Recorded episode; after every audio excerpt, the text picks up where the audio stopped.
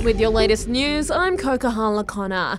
Anthony Albanese will meet with his Chinese counterpart Xi Jinping today, with Beijing's tariffs on Australia goods likely to feature in the discussions. The meeting to be held on the sidelines of the G20 summit in Bali being hailed as a significant diplomatic breakthrough after years of increasing tensions between the two countries. Further flood evacuation orders have been issued in the country's southeast overnight, with those in Forbes in the New South Wales Central West told to flee. New South Wales Premier Dominic Says just weeks ago the community was cleaning up from previous flooding. We were only there uh, two weeks ago.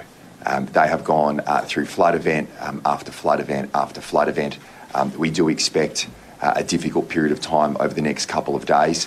There's been a mass shooting at a university in the US. Three college footballers killed and another two injured after a gunman opened fire on a bus returning from a field trip at the University of Virginia. The suspect is now in custody. The number of people calling Earth home is set to reach 8 billion today. The official count expected to tick over sometime today, 12 years after we reached the 7 billion mark. ANU demographer Bernard Balfour says it's now also a good time to get thinking about how to make population growth sustainable. Most of the growth that's happening in is happening in sub-Saharan Africa, but they are also going through the same changes that were happening in um, in the UK and in Europe and in the US about 50 or 60 years ago.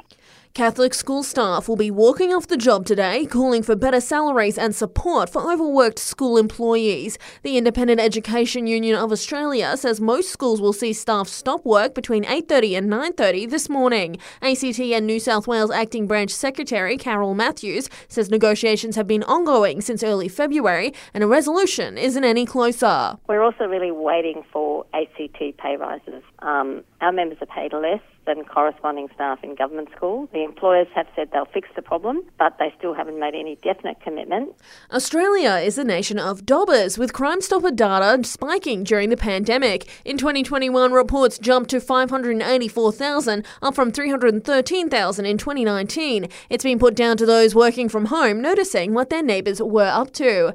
And crowds will be donning khaki today at Australia Zoo in honour of Steve Irwin Day. The annual event raises awareness for endangered species and wildlife conservation by celebrating the legacy of the Australian icon. Son Robert Irwin telling Nine he was the best dad in the world. It's a very meaningful day for us and a day for the entire world to remember the greatest wildlife warrior and, and one of the most amazing human beings on the planet. And that's the latest in news. We'll have another update for you right here around lunchtime.